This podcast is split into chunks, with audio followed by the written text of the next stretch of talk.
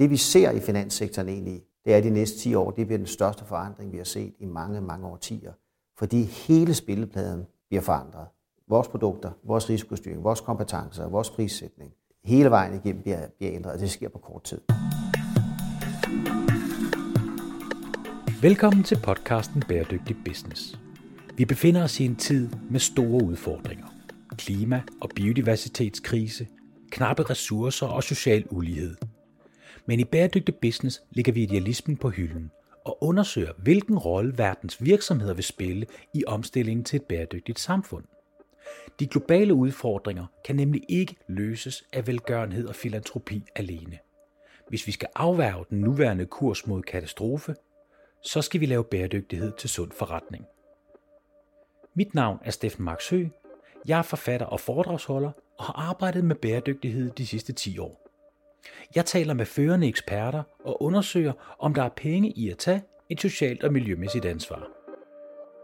I denne episode skal vi tale om bæredygtighed og banker. Og det er en rigtig lækker bisken af en episode, vi har skruet sammen. Og nu sidder du måske og tænker, hvorfor skal vi tale om banker? Jeg arbejder ikke i en bank. Hvad har det med mig at gøre? Faktisk så er det sådan, at bankerne er blevet pålagt af EU og spille en ganske særlig rolle, når det handler om den store, grønne og bæredygtige transformation, som vi gennemgår i disse dage, og som kommer til at blive langt større over de næste par år. Så det kan meget vel være, at bæredygtighed bliver et tema, som din private eller erhvervsrådgiver begynder at tage op. Og hvorfor begynder bankerne nu på det? Ja, det skyldes blandt andet noget lovgivning, som vi kommer meget mere ind på i de kommende episoder af Bæredygtig Business. Men det skyldes i høj grad også, at bankerne har opdaget, at der er business i at gøre verden til et bedre sted. Og det er jo dejligt. I denne episode skal vi tale med Nykredits koncerndirektør, Tony Terry Andersen, som i høj grad har slået på trummen for, at bæredygtighed og forretning kan kombineres til glæde og gavn for virksomhederne, men i høj grad også for planeten og samfundet.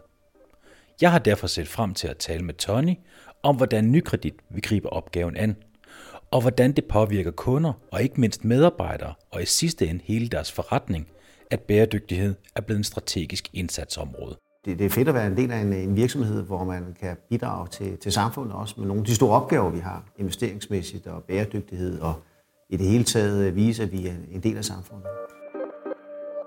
Jeg lagde ud med at spørge Tony Terry Andersen, hvordan han ser på hele bæredygtighedsagendaen.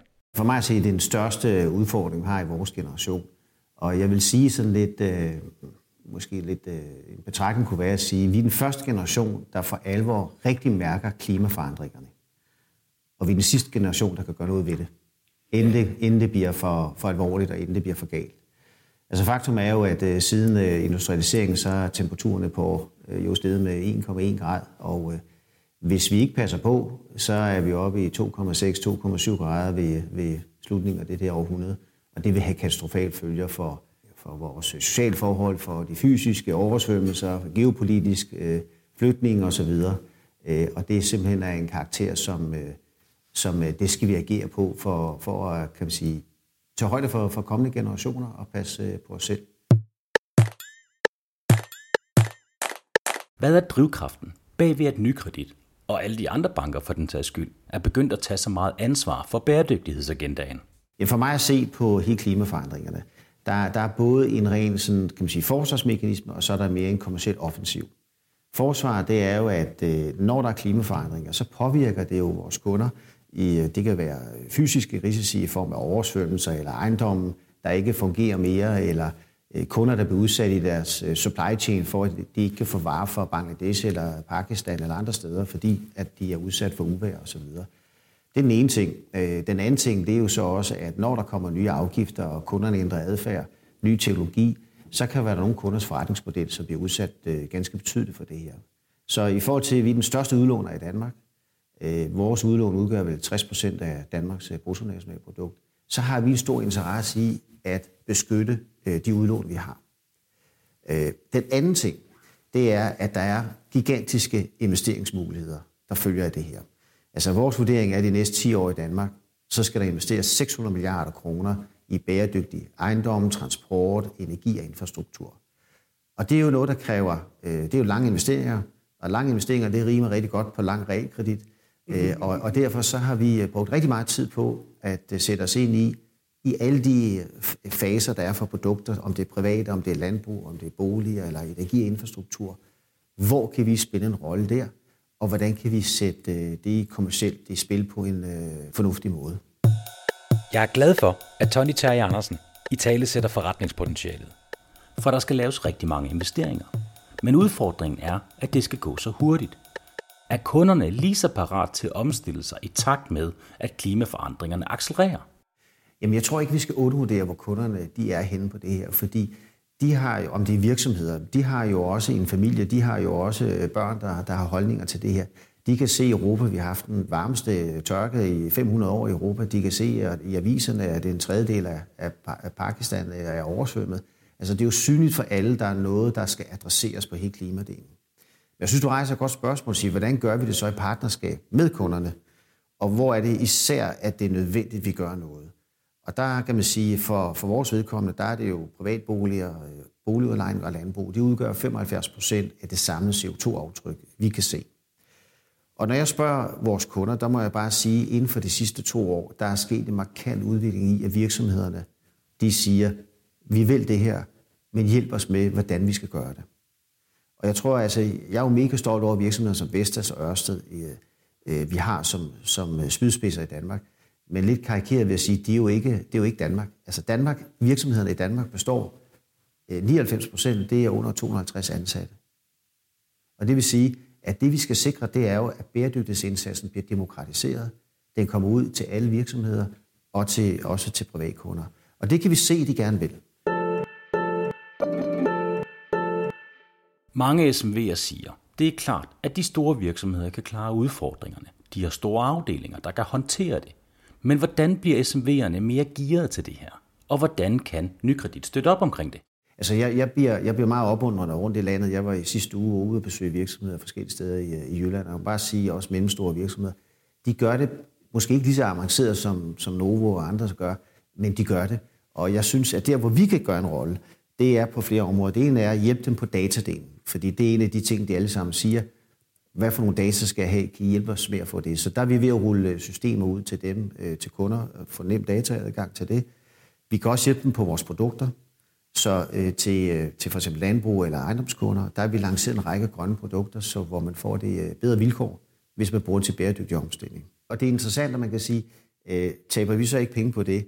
Men, men der, er, der er en unik øh, kan man sige, kombination af, at vi foreningsejet og vores øh, hovedaktionær, foreningsejet, bidrager til det her. Men det andet er, det så jeg i sidste uge, og det synes jeg var interessant, det var, når vi ser på vores privatkunder, som har et grønt produkt, som er boligejer samtidig, som har et grønt produkt. Det kan være en grøn øh, billån eller et grønt boliglån. Deres kundetilfredshed, øh, Net Promoter Score, den er 63 mod dem, der ikke har et grønt produkt, der er den 30. Og de kunder, vi har, privatkunder, der har et grønt produkt, de har typisk 30 procent i gennemsnit mere forretninger med os end andre. Så, så det kan godt være, at de her produkter isoleret set ikke er noget, vi tjener specielt meget på, men det giver andre forretninger. Og det andet, det gør, det vi kan se, de kunder, der for eksempel privatboliger eller landmænd, der gør det her, de bevarer jo deres aktiv, deres virksomhed, på en bedre måde, end dem, der ikke gør.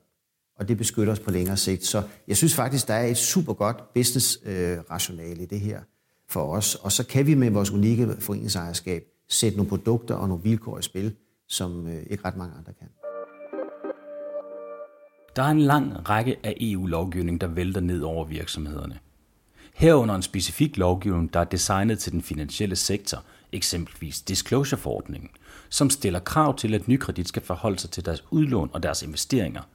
Hvad tænker Tony Terje Andersen, der kommer til at ske med branchen på grund af de her krav? Den regulering, der er, den er, jeg kan sige, den er temmelig vild. Altså hvis vi synes, at GDPR var, var voldsomt at implementere, så kan vi gange det et par gange med det her. Og man kan sige, hvis man sådan skal lave tværsnit af, hvad er det, de vil med EU, med al den lovgivning, og den er massiv. Det er tre ting i mine øjne. Det ene er, at de vil skabe øh, gennemsigtighed over, hvad bankernes udlån er og eksponering er til, til industrier, der er mere udsat end andre eller privatkunder, og hvad de gør med det. Det er den ene ting. Den anden ting er, de vil gerne motivere bankerne til at allokere kapital derhen, så det er mere bæredygtigt og inkluderende. Og den sidste, det er faktisk at beskytte bankerne mod de konsekvenser, der kommer af klimaforandringer. Det er sådan, og det synes jeg jo egentlig er tre helt, helt færre øh, mål at have med det her.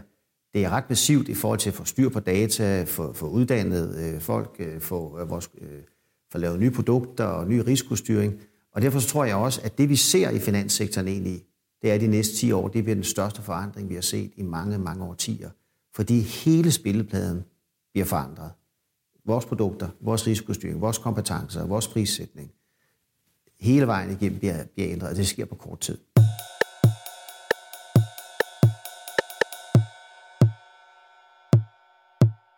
EU's lovgivning kommer til at betyde, at vi ser meget mere nuanceret på banker og hvem de låner penge ud til. Men hvad hvis bankerne for eksempel låner penge ud til olieindustrien? Der er jo trods alt stadigvæk rigtig mange penge at hente i olieindustrien. Så hvordan tror Tony Tage Andersen, at vores syn på bankerne og hvem de låner penge ud til, kommer til at udvikle sig? Jeg tror helt klart, at der er nogle industrier, der får, det bliver sværere for dem at låne, og det bliver dyre. Og jeg tror, det kan være med til at motivere øh, dem til også at lave deres egen omstilling. Øh, nu så vi jo sidste uge, at øh, Shell købte et stort biogasfirma i Danmark, og det er jo en del af deres omstilling øh, fra den fossile til, til ikke-fossile. Så jeg tror, det her kommer til at være med til at understøtte hele øh, forandringen. Og der kan finanssektoren spille en meget, meget vigtig rolle, fordi det er jo også der kanaliserer kapital og lånevilkår ud til virksomheder og private i deres fald. Og derfor jo mere, at vi står sammen omkring de ting, så får vi skabt de forandringer, der er nødvendige. Og det haster med klimaforandringerne. Altså jeg kan ikke lade være at tænke på, at øh, i 1988, der øh, sagde øh, George Bush senior, han sagde, at øh, de ville i USA bekæmpe øh, the greenhouse effect with the White House effect i 88. Siden 88, der er der udledt mere CO2, end hele menneskeheden havde gjort indtil 88. Det vil sige, at når vi så ser også, at vi bliver flere mennesker på jorden de kommende år, altså jeg tror vel i dag er vi 8 milliarder, i 2050, der siger man, der er vi nok 10 milliarder. De skal jo have mad, øh, de vil også have krav på velfærd og, og kan man sige, gode boliger. Det sætter pres på planetens ressourcer. Så det vi er nødt til at gøre, det er at finde ud af, hvordan får vi dekoblet økonomisk vækst og beskæftigelse og velfærd, forbrug af fossile øh, brændstoffer eller øh, kan man sige, udhuling af planetens ressourcer. Og der spiller finanssektoren en vigtig rolle, fordi vi er jo ligesom omløbet i, i hele det her. Både hvordan man vil investere folks midler, men også hvordan at øh, man låner til dem. Og det, der spiller jo en særlig rolle i Danmark på grund af vores levestandard og målingerne af, hvor lykkelige vi er, så er vi ikke et godt eksempel på, at man kan nedbringe belastningen på planeten, blive ved med at være lykkelig og samtidig være grønnere. Det kan man jo godt glæde sig over, men, men jeg vil sige, at malurtet bære, det er, at Danmark udgør 0,1 procent af verdens CO2. Så hvad vi gør her, det har ingen effekt på, på, hvad der sker globalt. Altså der, hvor det skal ske, det er, det er USA, det er Kina, og det er Indien frem for alt. Men det, jeg vil sige, det er, at hvis vi i Danmark udvikler de her teknologier på landbrug, på vind, på sol, på biogas osv., og måske på, på, på grøn hydro, så er det jo en fantastisk eksportvare. Så, så derfor skal vi selvfølgelig gøre det, og, og kan man sige, være med til at hjælpe resten af verden til at omstille sig. Vi må bare ikke tro, at det, vi gør i Danmark, at det rykker nålen overhovedet på den globale udfordring, fordi CO2 og drivhusgasser, de stopper jo ikke ved grænsen og viser deres øh, pas. Altså det, det, det går jo gennem atmosfæren, ikke?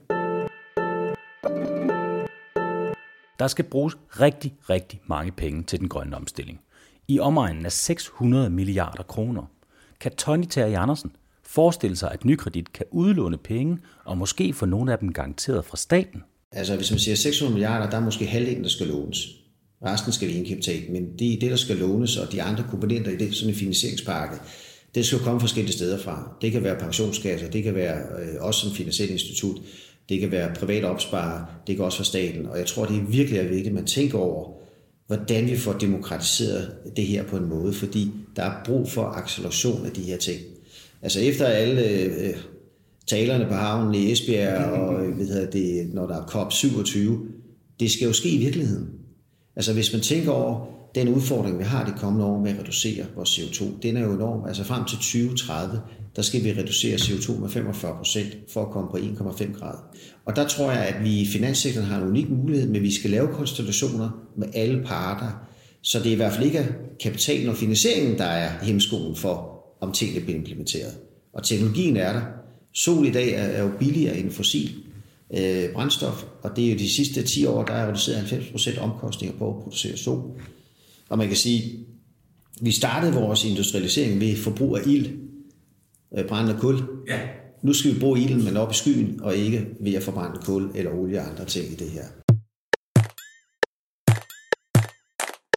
Men hvis teknologien er der, og det er billigere at lave grøn energi, hvad skal der så til for at accelerere denne udvikling? Vi har jo ikke meget tid. Nej, jeg, jeg mener, at, at altså, hvis man siger, at teknologien er der, pengene er der også i systemet, hvis vi gør det rigtigt. Jeg tror, at øh, den politiske handlekraft, øh, der, der skal trykkes mere hårdt igennem på de her ting. Og det rejser jo spørgsmålet, og det, det er jo et farligt spørgsmål måske at skulle balancere, men balancen mellem øh, hastighed og demokrati.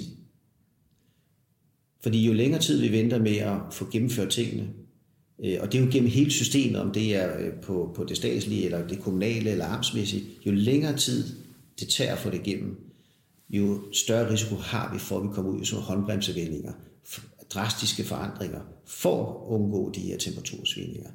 Så, så jeg kan kun opfordre til, ligesom den energi, man viste under øh, covid, at man virkelig mobiliserer, man står stærkt, man var hurtigt til at få det igennem. Den samme energi og eksekvering skal vi jo også have lovgivningsmæssigt politisk på de her ting. For ellers så når vi det ikke i tide. Ja, vi står over for nogle kæmpe udfordringer. Men et er, hvad vi gør som samfund. Noget andet er for eksempel virksomhedernes medarbejdere. Hvordan får vi dem klædt på til at være med i denne proces? De skal jo også til at gøre tingene anderledes. Alle medarbejdere i Nykredit gennemgår en grunduddannelse i øjeblikket i bæredygtighed og forstå de ting. Derudover, hvis du arbejder med landbrug, så øh, SEGES, de øh, underviser øh, vores øh, medarbejdere, vores landbrugsrådgiver i bæredygtighed. Hvis du arbejder med ejendommen, så har vi samarbejdet med Rambøl, eksempelvis på, at man kommer for, for, for dybde forståelse for de ting, og det kommer vi til at accelerere alle de her ting. Fordi jeg vil sige, alle de virksomhedsmøder, jeg har, nummer et eller nummer to dagsordenpunkt, det er bæredygtighed. Og hvis vi skal være en, en øh, god partner over for vores kunder, så skal vi kunne forstå det her. Man skal vide, hvad skåb 1, 2 og 3 er. Man skal, man skal forstå, hvad betyder det for forretningsmodellerne, for virksomheden. Fordi det er jo også en vurdering af virksomhedens fremtidige cashflow og kreditværdighed. Og jeg oplever virkelig, at medarbejderne de vil gerne det her. Og øh, der skal vi alle sammen igennem en, en, øh, en læringskurve. Det gælder, det gælder medarbejdere, det gælder vores kreditfolk, det gælder vores bestyrelse, det er resten af direktionen. Og det synes jeg bare er super spændende. Der er en ny verden, der åbner sig. Men er det ikke en udfordring at få alle medarbejderne med i sådan et forløb? Hvad nu, hvis de ikke har lyst? Jamen, jeg tror, vi undervurderer øh, øh, vores øh, kollegaers øh, syn på livet. Øh, fortæl mig en, øh, en kollega eller et, et, et, øh, et, øh, en god ven eller bekendt, som ikke kan mærke, at klimaforandringen betyder noget. Fortæl mig det, som ikke bliver påvirket af, hvis der er avisartikler, eller der er øh, scener for oversvømmelser, øh, hvor det nu måtte være. Øh, fortæl mig den person, der ikke bliver påvirket af det. Og det, det der, the big why, hvorfor vi skal gøre det, øh, og ikke teknikken bagved det, det er jeg slet ikke i tvivl om, at vores øh, medarbejdere, de, øh, de føler på egen krop, og dermed også, at de, øh, de byder ikke til det her ting. Ja, der er andre ting, de også skal kunne, men de kan også mærke, når man snakker med kunderne om det, at kunderne synes, det er godt, at vi tager den snak om med dem om det her. Tony har selv taget en ekstra uddannelse inden for bæredygtighed. Men hvad tror han, fremtidens ledere får behov for i forhold til at kunne drive denne agenda? Jamen, jeg tror først og fremmest, man skal forstå det. Altså, hvad er, øh, nu taler vi bæredygtighed i til klima meget, men det er jo også S'et, og det er også G'et, det er diversiteten, det er social inklusion osv. Øh, man skal forstå det som den ene ting. Altså både det mere sådan, tekniske i det og, og sammenhæng i det, øh, øh, det United Nations øh, uh, 17 Sustainability Goals osv. Det andet, det er, at man skal kunne mærke det. Altså du skal kunne mærke øh, i dit indre, at det her, det giver mening. Det giver mening for dig selv, det giver mening for omgivelserne, det giver mening for din familie, det her. Man skal kunne mærke det. Det må, det må godt nive lidt i følelserne af det her, uden at jeg taler om øh, totalt øh, sådan, øh, kan man sige, øh, flippet på nogen måde, men man skal bare kunne mærke det. Og den sidste ting, det er, at man skal virkelig drive det her, altså ud fra flere betragtninger, drive det kommercielt, hvor er forretningsmuligheder, man skal drive det i forhold til, hvor er risiciene i, øh, i vores forretningsmodel, man skal drive det i forhold til, hvordan bygger man det her op som en kultur og en kompetencedel af organisationen.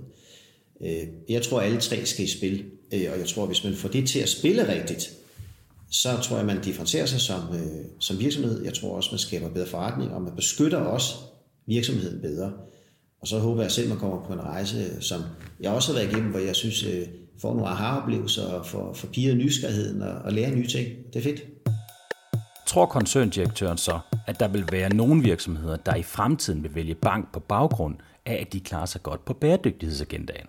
Det ser vi allerede nu. Vi ser det allerede nu inden for landbrug, vi ser det inden for virksomheder, ejendom og privatkunder. Det er en kombination af, at øh, at vi som øh, kan man sige, foreningsejet viser, at vi, altså vi, øh, vi kærer, kan man sige, ud over det finansielle, så også for, for sammenhængen i, i samfundet. Og det andet, det er at øh, understøtte så konkrete produkter. Det er fint, man siger, at man gerne vil være grøn og bæredygtig, men kunderne vil også sige, okay, hvordan kan jeg se det i jeres prissætning, i jeres produkter, i jeres rådgivning? Og det er det, vi har arbejdet ret intens på de senere år, at gøre det konkret for alle kunder i det her, og noget, der er mærkbart for dem. I deres vigtige beslutninger i livet, købe en bolig, købe en bil, købe en stor ejendom, eller en virksomhed i det hele taget. Og det tror jeg sådan set, at øh, det, det gør forskellen, øh, og det kan vi se i vores øh, tiltrækningskraft på, øh, på kunderne. Vi kan også se, at de lægger flere forretninger hos os, og de er mere tilfredse. Og så synes jeg sådan set, at man får den der positive cirkel, forretningsmæssig kunde, øh, fastholdelse og medarbejdere, og det i sig selv, det, det, det styrker vores øh, position i markedet. Når man kigger på alle de udfordringer og den lovgivning, der er på vej, så vil det betyde, at Nykredit skal have data på deres kunder. Er Tony bekymret for, at nogle kunder måske vil sige, hov, hov, hov, det skal I ikke blande jer i, I er bare min bank? Jamen, det kunne man godt, men jeg oplever det ikke. Altså, jeg oplever i stedet for, at de siger, at vi ved godt, det kommer, fordi vi skal, dem vi øh, handler med, øh, de forlanger også som en del af deres miljøregnskab, hvor man er underleverandør til, at de får det. De ved også, der kommer nogle CO2-afgifter på et tidspunkt. Men det, de siger, det er, hjælp os med at gøre det enkelt og få fat i de data, og hvad er det for nogle data, vi skal bruge, og hvordan kan vi arbejde med det. Så derfor har vi på landbrug, der har vi lavet et, øh, et værktøj, så hver landmænd kan se på sin bedrift, hvad er mit CO2-udslip. Det har vi lavet sammen med SEGES, altså Fødevare- og Landbrugorganisationen. Vi har lavet det til SMV'erne, øh, noget der er Valified, hvor de øh, ret enkelt kan få et overblik over deres ESG-data i det her. Og de helt store, de har styr på det på en anden måde. Så, så det at gøre det enkelt og nemt for, for kunderne det her, det ser vi, det vil de rigtig, rigtig gerne have. Så jeg oplever ikke nogen, selvfølgelig er det, det er stort arbejde at gøre, men de ved også godt, at det er en forudsætning for at drive øh, virksomhed. Men hvor ser Tony de største knaster? Hvad bekymrer ham mest? Nå, men altså for mig at se, jeg synes, hvis jeg tager de, altså de helt store linjer på, det er hastigheden i omstilling i samfundet. Øh, det bekymrer mig. Altså hvis vi skal nå 45% reduktion til 2030, øh, og vi ved, at vi har på både sol og på vind i dag lavere kost end, end fossile. Der er bare ikke nok af det. Vi skal have mere. Hvordan får vi accelereret det her på, på en måde, sådan så at vi får dekoblet økonomisk vækst for brugen af fossile øh, brændstoffer. Det bekymrer mig hastigheden i det. Øh, og der tror jeg, at, at vi som Finansiel Institut og hele øh, sektoren globalt set, også med nogle af de samarbejder med Net Zero Banking Alliance, at der kan vi gøre og påvirke nogle ting. Men jeg tror, vi undervurderer lidt hastigheden, der er brug for i det her. Øh, det er den største bekymring, jeg har. Jeg synes, at vi på kompetencedelen og på produktsiden i den danske finansielle sektor, altså vi har rigtig dygtige konkurrenter, der også gerne vil det her. Og det synes jeg kun er godt, fordi vi skal trække alle sammen i det her. Så håber vi selvfølgelig, at vi har en, en mulighedsvis øh, bedre end det. Men, men det er det, der bekymrer mig mest. Det er nok den, sådan mere, den, den, den strukturelle forandring og hastigheden i, i, i det her. Øh, vi er den sidste generation, der kan gøre noget ved det. Vi er den første, der rigtig oplever det.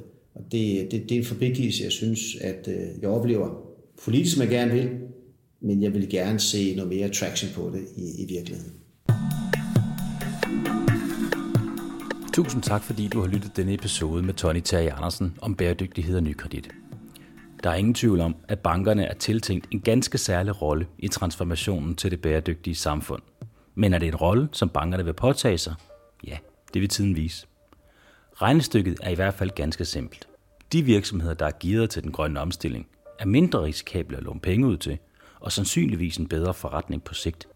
Din bank er derfor ganske interesseret i at støtte de grønne kunder og rådgive de kunder, som endnu ikke er kommet i gang endnu.